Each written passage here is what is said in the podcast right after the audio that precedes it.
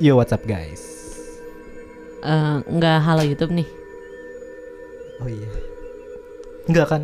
Kita ini buat di seluruh platform. Oh, bisa. Jadi biar efisiensi ngeditnya itu gampang. Kasihan editor.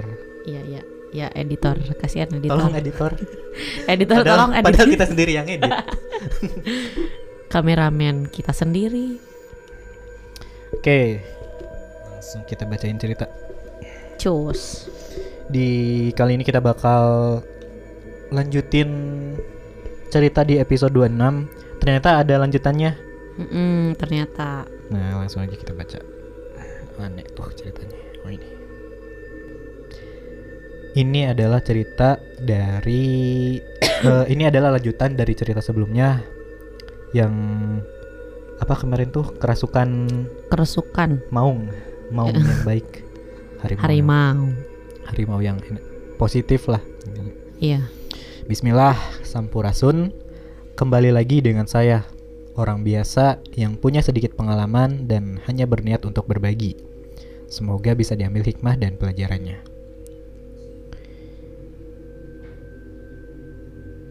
Setelah beberapa bulan sepulangnya saya dari Purwakarta, saya telah banyak belajar dari kejadian sebelumnya.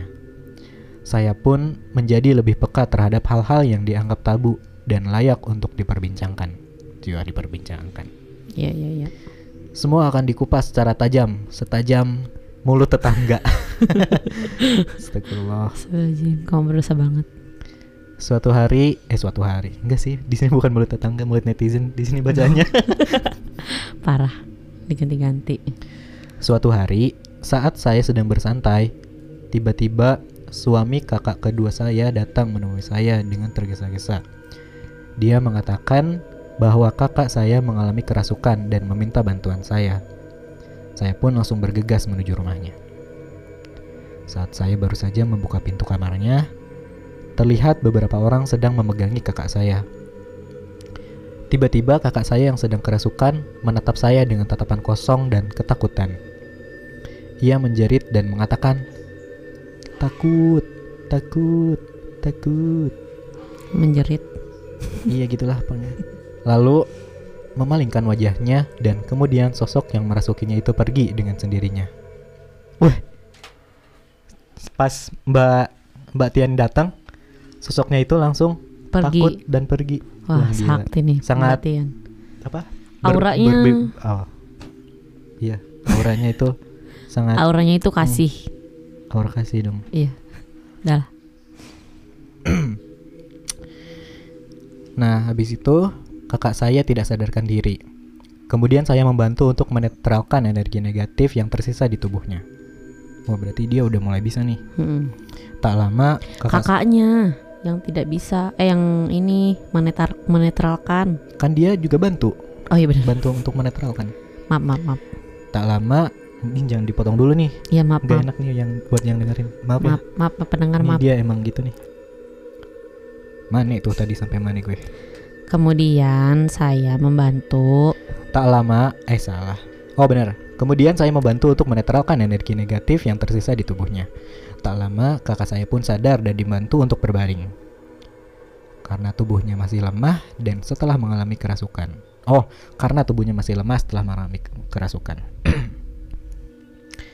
Rupanya sosok yang tadi merasuki kakak saya masih berada di sekitar rumah. Seolah mengintai untuk memasuki tubuh kakak saya kembali. Dan mencelakai orang-orang di sekitarnya. Waduh. Saya merasa geram karena sebelumnya sosok itu terlihat ketakutan ketika melihat saya. Namun nyatanya ia masih berkeliaran di sekitar rumah dan bermaksud untuk berbuat jahat. Seolah menentang saya dengan taktik liciknya. Kemudian saya mengajak keponakan saya yang menjadi editor dalam cerita ini. Wah, gila, dia punya editor nih. Mantap. Niat banget. Ini gue respect banget nih buat orang-orang yang ngirim cerita Tapi dia tuh sebelum dikirim tuh diedit dulu, direvisi dulu. Mantap-mantap. Kemudian saya mengajak keponakan saya untuk menangkap sosok tersebut agar tidak selalu meresahkan dan meneror warga desa lagi. Sosok itu sempat bersembunyi di balik pohon nangka saat saya dan keponakan mengejarnya. Ia mempermainkan kami dengan mengintip dari balik pohon dan menunggu kami lengah. Saya pun berdoa kepada Allah agar kami dapat menangkap sosok tersebut. Untunglah keponakan saya sempat melihatnya saat dia sedang mengintip. Lalu kami mengejarnya. Atas kehendak Allah Subhanahu wa taala, aku bentar. Apa itu? Meresap. Bukan. Nah. Itu suara angin kali. Mak lu lagi masak. Oh. Lanjut. Atas kehendak Allah Subhanahu wa taala, kami pun berhasil menangkapnya. Keponakan saya sempat akan membinasakan sosok tersebut karena ia menolak untuk pergi dan berhenti mengganggu. Namun, saya mencegahnya dan bertanya secara baik-baik kepada sosok tersebut. Apa ia akan tetap seperti itu dan kami akan membinasakannya? Atau ia akan bertaubat dan kembali mengingat Allah, meminta ampunan dan perlindungannya agar tidak dimanfaatkan oleh iblis, sehingga bisa menemukan jalan yang mudah untuk kembali kepada Allah Subhanahu wa taala. Setelah saya memberi penjelasan atas kekuasaan Allah dan mengingatkan tentang balasan yang sangat pedih di hari akhir nanti atas dosa-dosa yang kita lakukan, akhirnya sosok itu menangis, meminta ampun dan memilih untuk bertaubat. Alhamdulillah. Saya tahu meskipun Ningsih. Siapa nih Ningsih? Saya tahu meskipun Ningsih sempat menjadi sosok yang jahat dan menakutkan, tapi pada dasarnya dia itu baik. Oh, jadi dia tuh namanya Ningsih. Hanya saja dendam yang tertanam dalam dirinya ditambah ada pengaruh dari iblis, akhirnya dia menjadi seperti itu. Sepenggal kisah tentang sosok yang menebarkan teror untuk warga sekitar dan bahkan sampai ke desa lain. Oh, beda lagi. Oh iya benar. Bermula sekitar tahun 1967, terjadi pernikahan seorang gadis di sebuah desa saat usianya baru menginjak 17 tahun. Pernikahan itu terjadi atas dasar perjodohan yang sempat membuat gadis tersebut menolaknya, dikarenakan gadis tersebut masih ingin melanjutkan pendidikan. Gue takut lupa mencet record. Aman kan tapi? Aman.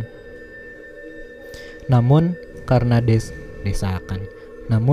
desakan orang tua, ia pun akhirnya terpaksa menyetujui karena tidak ingin dicap sebagai anak durhaka. Gadis itu bernama Ningsih. Oh. Ini cerita dia nih, cerita iya, sosok itu bener. Di masa lalunya sebelum dia meninggal. Iya benar-benar. Itu kali ya. Coba kita lanjutin. Gadis itu bernama Ningsih. Dia adalah sosok yang mempunyai paras yang cantik, periang dan mempunyai banyak teman. Akan tetapi setelah menjalani kehidupan berumah tangga dengan seorang anak tuan tanah yang angkuh itu, kehidupannya tuh berubah total. Memang udah sewajarnya seorang istri patuh dan menghormati suami. Namun bukan berarti seorang istri harus diperlakukan dengan semena-mena. Lain cerita dengan Ningsih. Ia sering mendapat perlakuan buruk dari suaminya. Di hadapan orang tua dan keluarga, ia selalu menutupi perlakuan buruk suaminya itu. Ia memendam semua kepedihan batinnya atas perlakuan buruk suaminya sendiri. Ia sempat berputus asa sehingga pernah mencoba untuk mengakhiri hidupnya. Namun, saat itu ia mengetahui bahwa dirinya tengah berbadan dua karena ia menyadari sudah terlambat datang bulan. Akhirnya, ia pun mengurungkan niatnya itu dan memberitahu suaminya bahwa ia akan segera menjadi seorang ayah. Ia berpikir bahwa suaminya akan merasa senang dan berubah menjadi lebih baik setelah mendengar kabar yang ia sampaikan.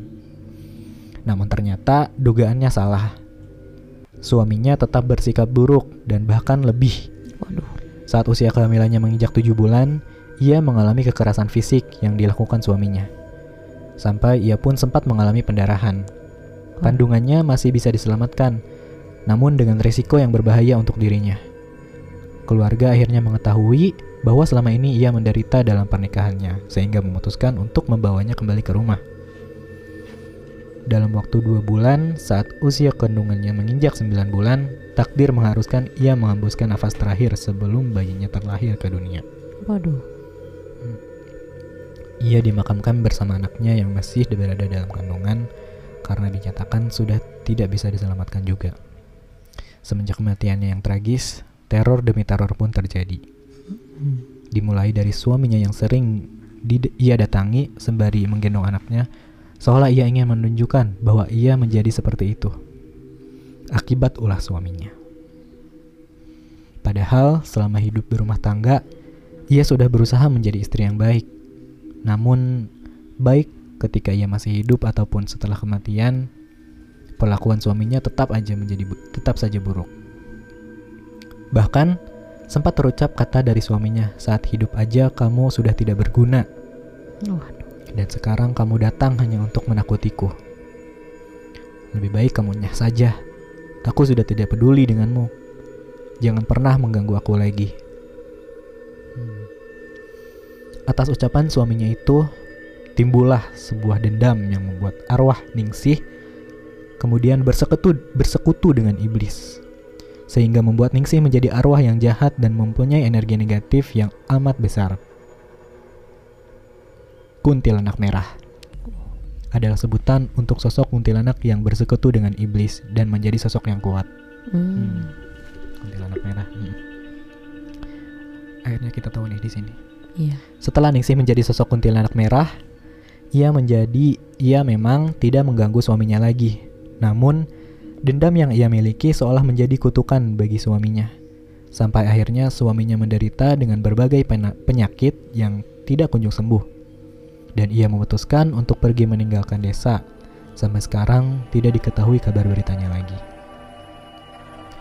Setelah beberapa tahun setelah kepergiannya suaminya, beberapa tahun setelah kepergian suaminya, Ningsih yang sudah menjadi arwah jahat terus menebarkan teror kepada warga sekitar. Di antaranya adalah paman saya yang pernah beberapa kali merasa diikuti oleh sosok Ningsih.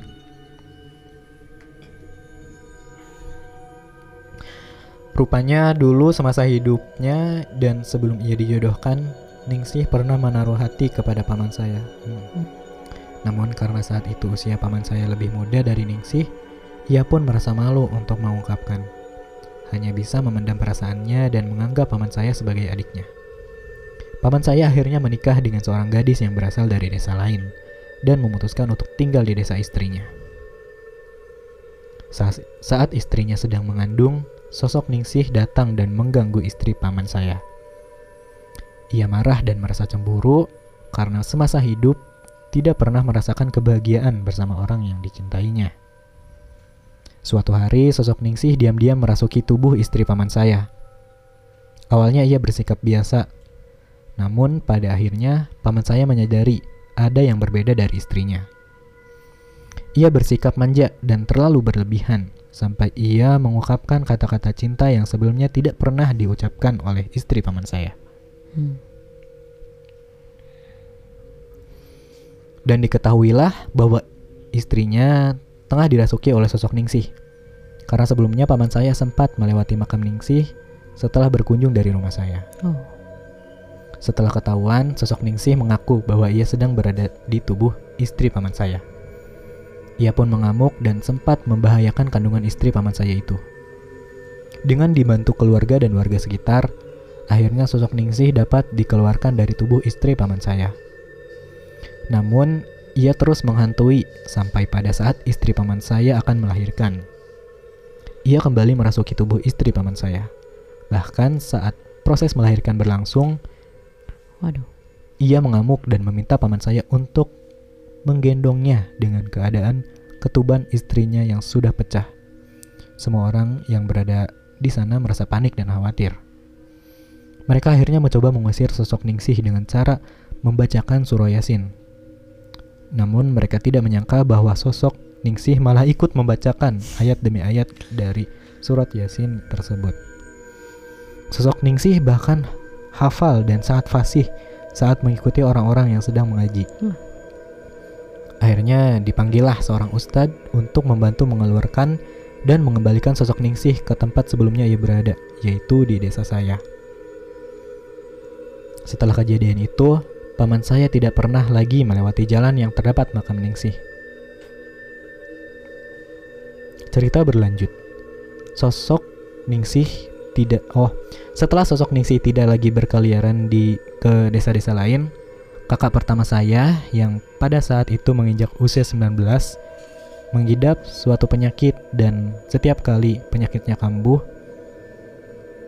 sosok Ningsih pasti selalu merasuki tubuh kakak saya. Selain mengamuk, ia pun menjerit-jerit histeris dan selalu berusaha untuk berlari keluar rumah, kemudian menuju sungai tempat sosok Ningsih biasa berada.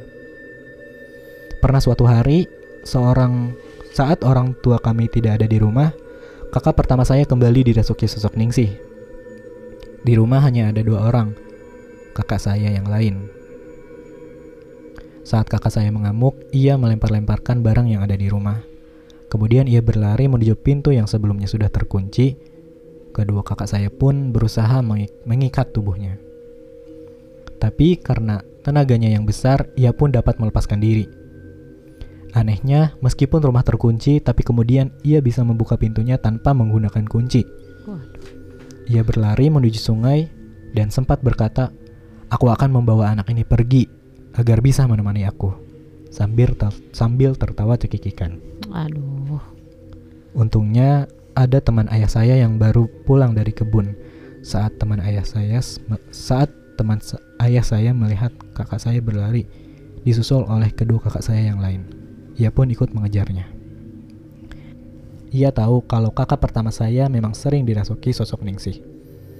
Karena teman ayah saya itu orang bisa,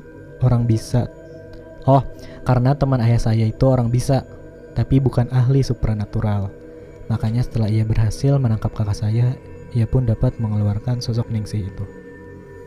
Setelahnya kakak saya pun dibawa kembali ke rumah. 2 tahun berselang, kakak pertama saya menghembuskan nafas terakhir di usianya yang ke-21.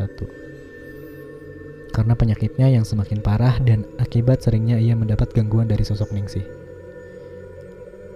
Teror dari sosok Ningsih tidak berhenti begitu saja.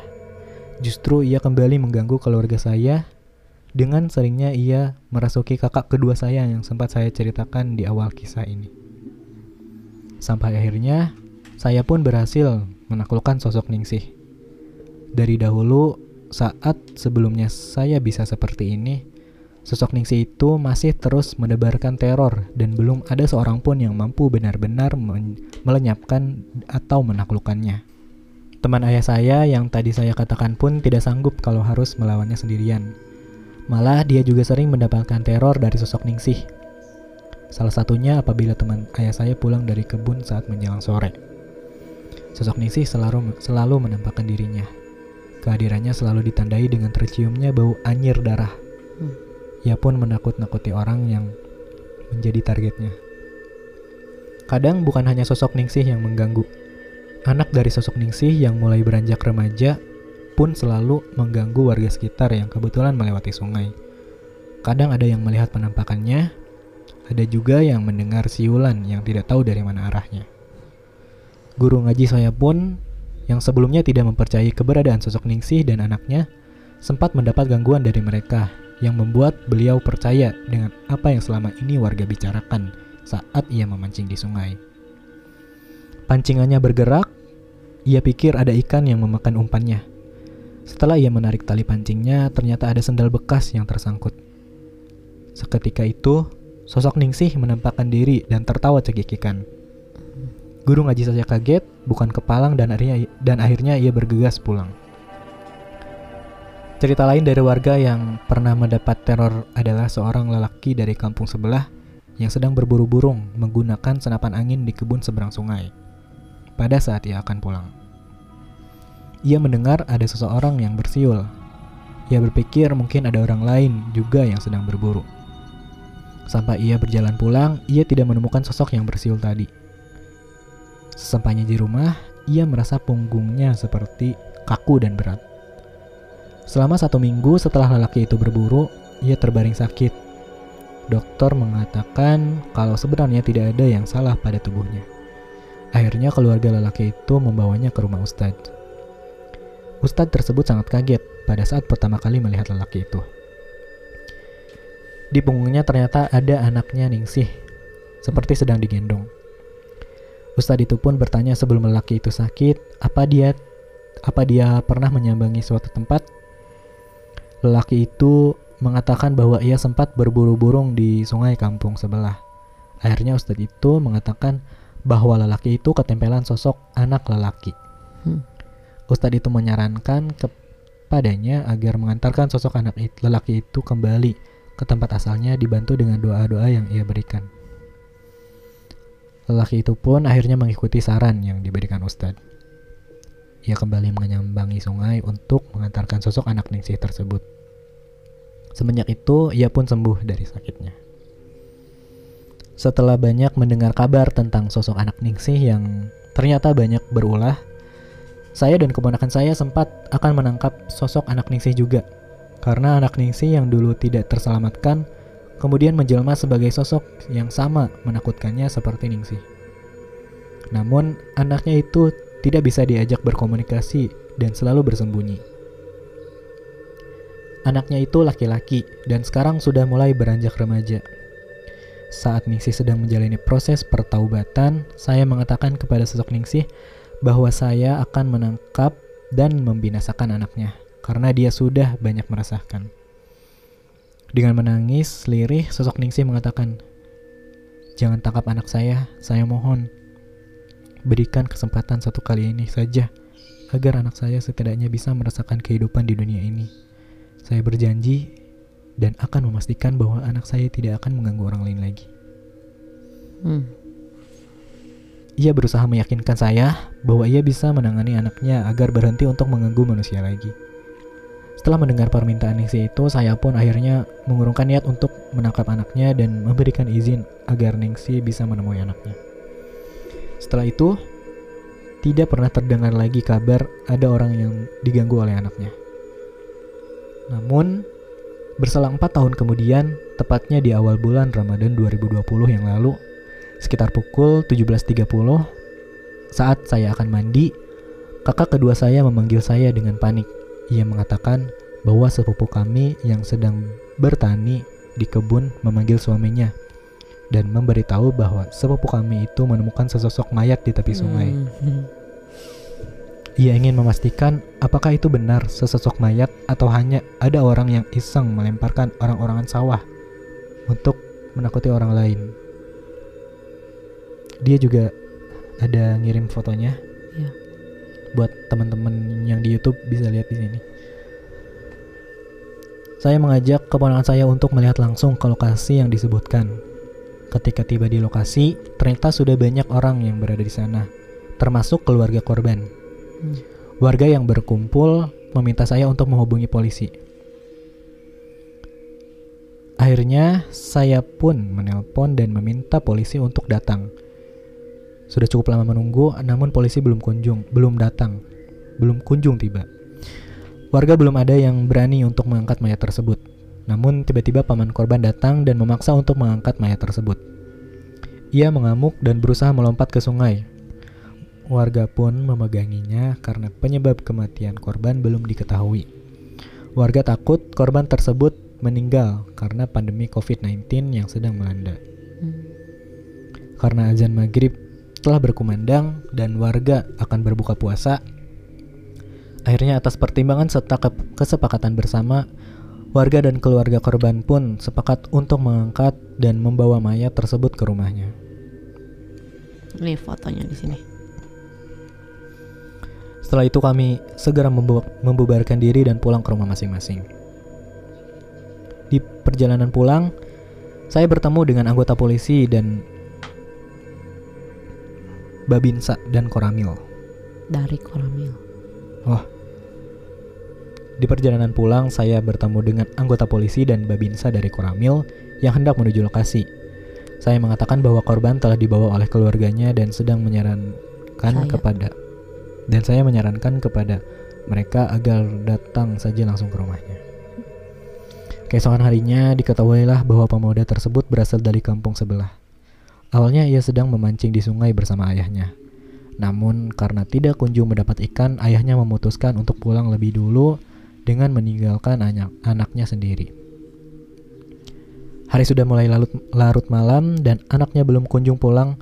Ayahnya sempat khawatir, namun ia berpikir mungkin anaknya itu pergi ke rumah neneknya. Siang hari, ayahnya pun pergi untuk memastikan apakah anaknya berada di rumah neneknya atau tidak. Tapi ternyata anaknya tidak berada di sana.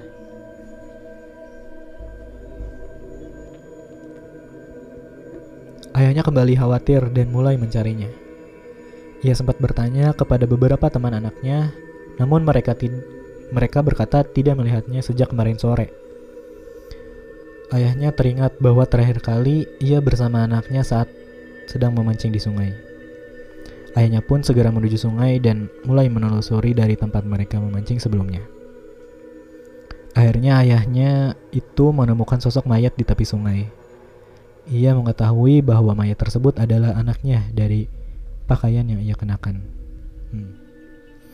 Namun karena shock, ia tidak langsung mengangkat mayat anaknya dan malah berlari pulang ke rumah untuk memberitahu istrinya. Sampai pada akhirnya ditemukan oleh sepupu saya dan warga lain yang sedang bertani. Sampai akhirnya ditemukan oleh sepupu saya dan warga lain yang sedang bertani di dekat area sungai. Diketahui bahwa pemuda tersebut mengidap penyakit epilepsi. Banyak warga menduga bahwa pemuda itu mungkin saja terjatuh saat penyakitnya kambuh. Di hari ketiga setelah kematian pemuda tersebut, arwah pemuda itu dikabarkan bergentayangan di sekitar rumahnya. Saya pun berusaha untuk memanggil arwah pemuda itu. Malam hari pun datang, saya bertanya, kenapa ia bergentayangan seperti itu? Awalnya ia terlihat seperti kebingungan, dan ia pun mengatakan, saya ingin pulang, dengan nada lirih. Kemarin saat memancing ikan di sungai itu, ada seseorang yang sebaya dengan saya. Ia datang menemani saya memancing. Ia mengatakan ingin berteman dengan saya dan mengajak saya pergi. Saya sempat menolak karena saya tidak mengenali orang tersebut. Dari saat itu saya tidak tahu lagi kemana orang tersebut pergi. Saya pun tidak ingat apa-apa lagi. Namun dari kemarin orang itu terus mengikuti saya dan memaksa saya untuk menemaninya di sungai. Saya takut, saya ingin pulang. Setelah mendengar apa yang dia sampaikan, saya pun tahu bahwa orang yang ia maksud adalah anaknya Ningsih. Saya membantu arwah pemuda itu dengan mendoakan agar arwahnya tersebut menemukan jalan untuk kembali ke sisi Allah dengan tenang. Tak lama, Ningsih datang sebelum saya panggil. Ia sudah mengetahui apa yang terjadi. Saya pun marah karena akibat ulah anaknya telah sampai merenggut nyawa seseorang.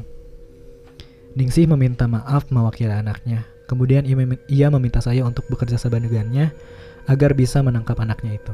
Wah, mantap nih Ningsih.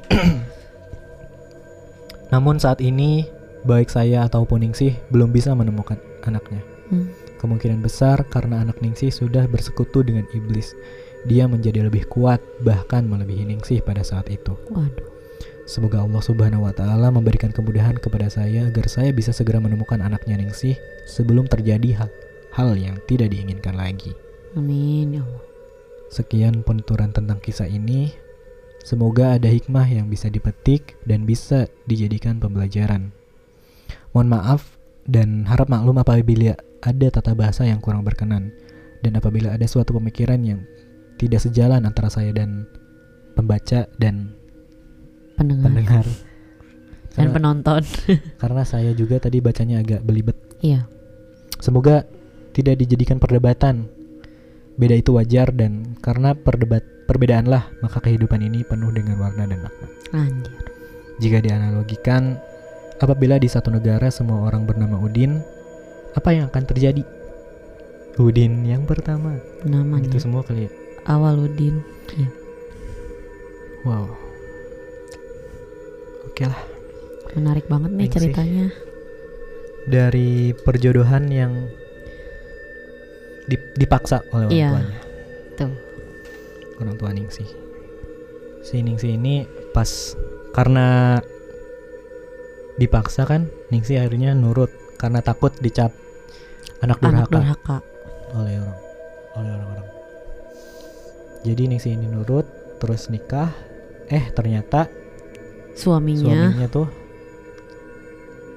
kayaknya dia memperlakukan dia tuh tidak selayaknya istrinya. Iya, benar-benar. Bahkan tidak selayaknya seorang manusia mungkin. Jadi Ningsi ini sangat tersiksa lah hidupnya. Akhirnya setelah ia meninggal, ia pun mempunyai misi balas dendam. Dan akhirnya dia tergoda oleh iblis dan bersekutu dengan iblis dan menjelma menjadi sesosok kuntilanak merah. Ketika dia hamil tua, 7 bulan ya? Pas dia meninggal. Ningsih. Ini biasa yang Ningsih yang ngobatin itu kan? Ningsih Tinampi. Beda. Banyak sih pelajaran dari cerita ini ya. Positif negatifnya juga dapat banget nih. Semasa hidup sih kasihan gitu. Tapi pas ia meninggal dan bersekutu dengan iblis, wah itu. Tapi si Ningsih juga masih bisa mau diajak ke jalan yang benar. Untungnya itu. Gitu. Dan pas setelah dia meninggal, anaknya lahir dan beranjak dewasa. Iya. Beranjak remaja tadi, bukan beranjak dewasa. Nadine Amizah dong. Beranjak dewasa. Anaknya pun menjadi sosok yang lebih kuat dari Ningsih. Setelah Ningsih bertaubat. Iya. Anaknya tuh bersekutu dengan iblis, terus menjadi sosok yang kuatnya melebihi Ningsih pada saat dia sebelum bertaubat. Iya. Nah, si Mbak Tian ini semoga bisa bekerja sama dengan Ningsih untuk segera nyari anaknya yang hilang. Atau mungkin orang lain yang bisa lah. Iya. Insyaallah, amin.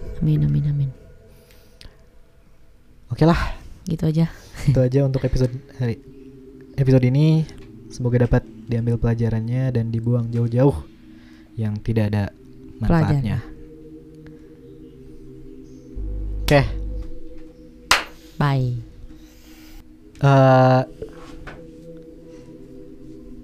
Balik lagi. Jadi tadi ada yang ketinggalan. Di sini si penulis itu ada notes-nya di bawah.